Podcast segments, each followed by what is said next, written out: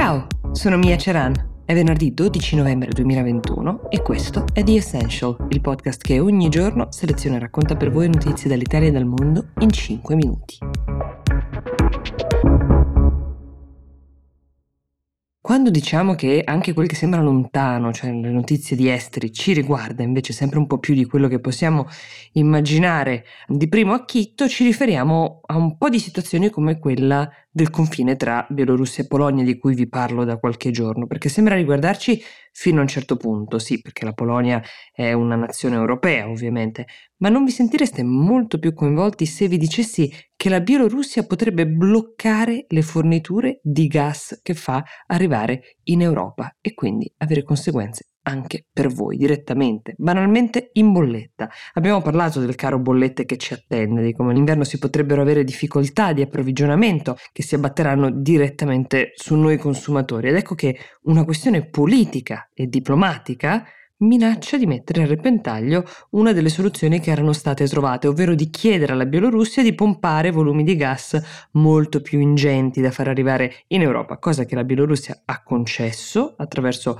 il gasdotto chiamato Yamal Europe, ma che adesso, neanche troppo velatamente, minaccia di far saltare. Dicevamo, in questa vicenda che riguarda intanto migliaia di vite umane, di migranti che mentre noi parliamo stanno dormendo al gelo mentre cercano di varcare quel confine, forse usati da alcune persone come appunto uh, una bomba umana, sfruttati per fini politici e probabilmente respinti anche con dei modi che non renderebbero onore ai valori fondanti dell'Unione Europea. Ecco, non si scontrano soltanto Bielorussia e Polonia, come sappiamo, ma anche le potenze che le sostengono, rispettivamente ad esempio la Russia e la Germania. E la Germania, in una mossa non solo simbolica, ieri a Berlino ha accolto la dissidente Svetlana Tsikhanovskaya, di cui abbiamo parlato a lungo con lei, che sostiene di aver vinto le elezioni che Lukashenko avrebbe truccato.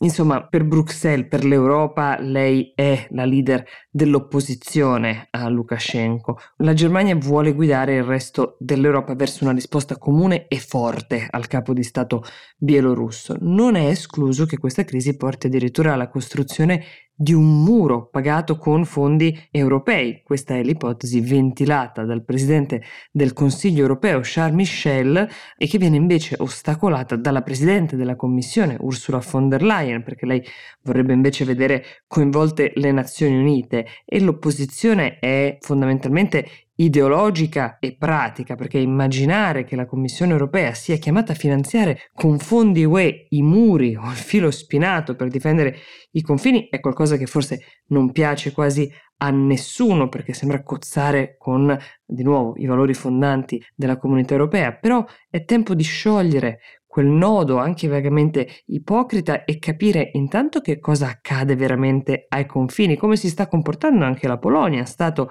europeo con questi migranti e con quanta forza vengono respinte queste persone per poi decidere fino a che punto l'Europa è pronta e che cosa è disposta a fare per difendere i propri confini.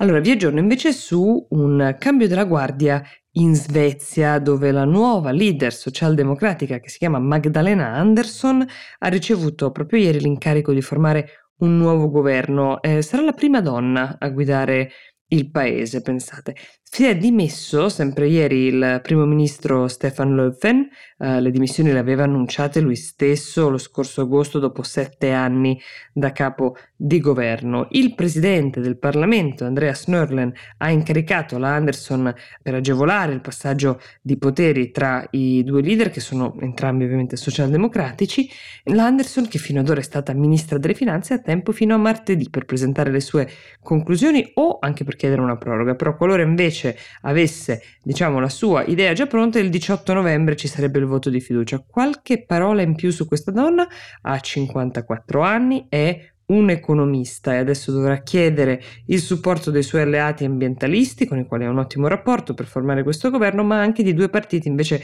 che potrebbe essere più difficile mettere insieme, il partito di sinistra e il partito di centro. Ricordiamo che in Svezia si voterà a settembre 2022, eh, che il partito socialdemocratico è ormai da decenni il primo partito della nazione e si troverà a sfidare invece il partito dei moderati conservatori che a questo giro si sono uniti con il partito anti-immigrazione dei democratici svedesi. Ovviamente vi terremo aggiornati. Domani è sabato, vi ricordo di iscriverci a essential-willmedia.it per proporre i vostri temi. Leggeremo come sempre tutte quante le mail, vi chiediamo scusa in anticipo se non riusciamo a rispondere a tutti, ma selezioneremo gli argomenti più richiesti per esaudire le vostre richieste. Buona giornata!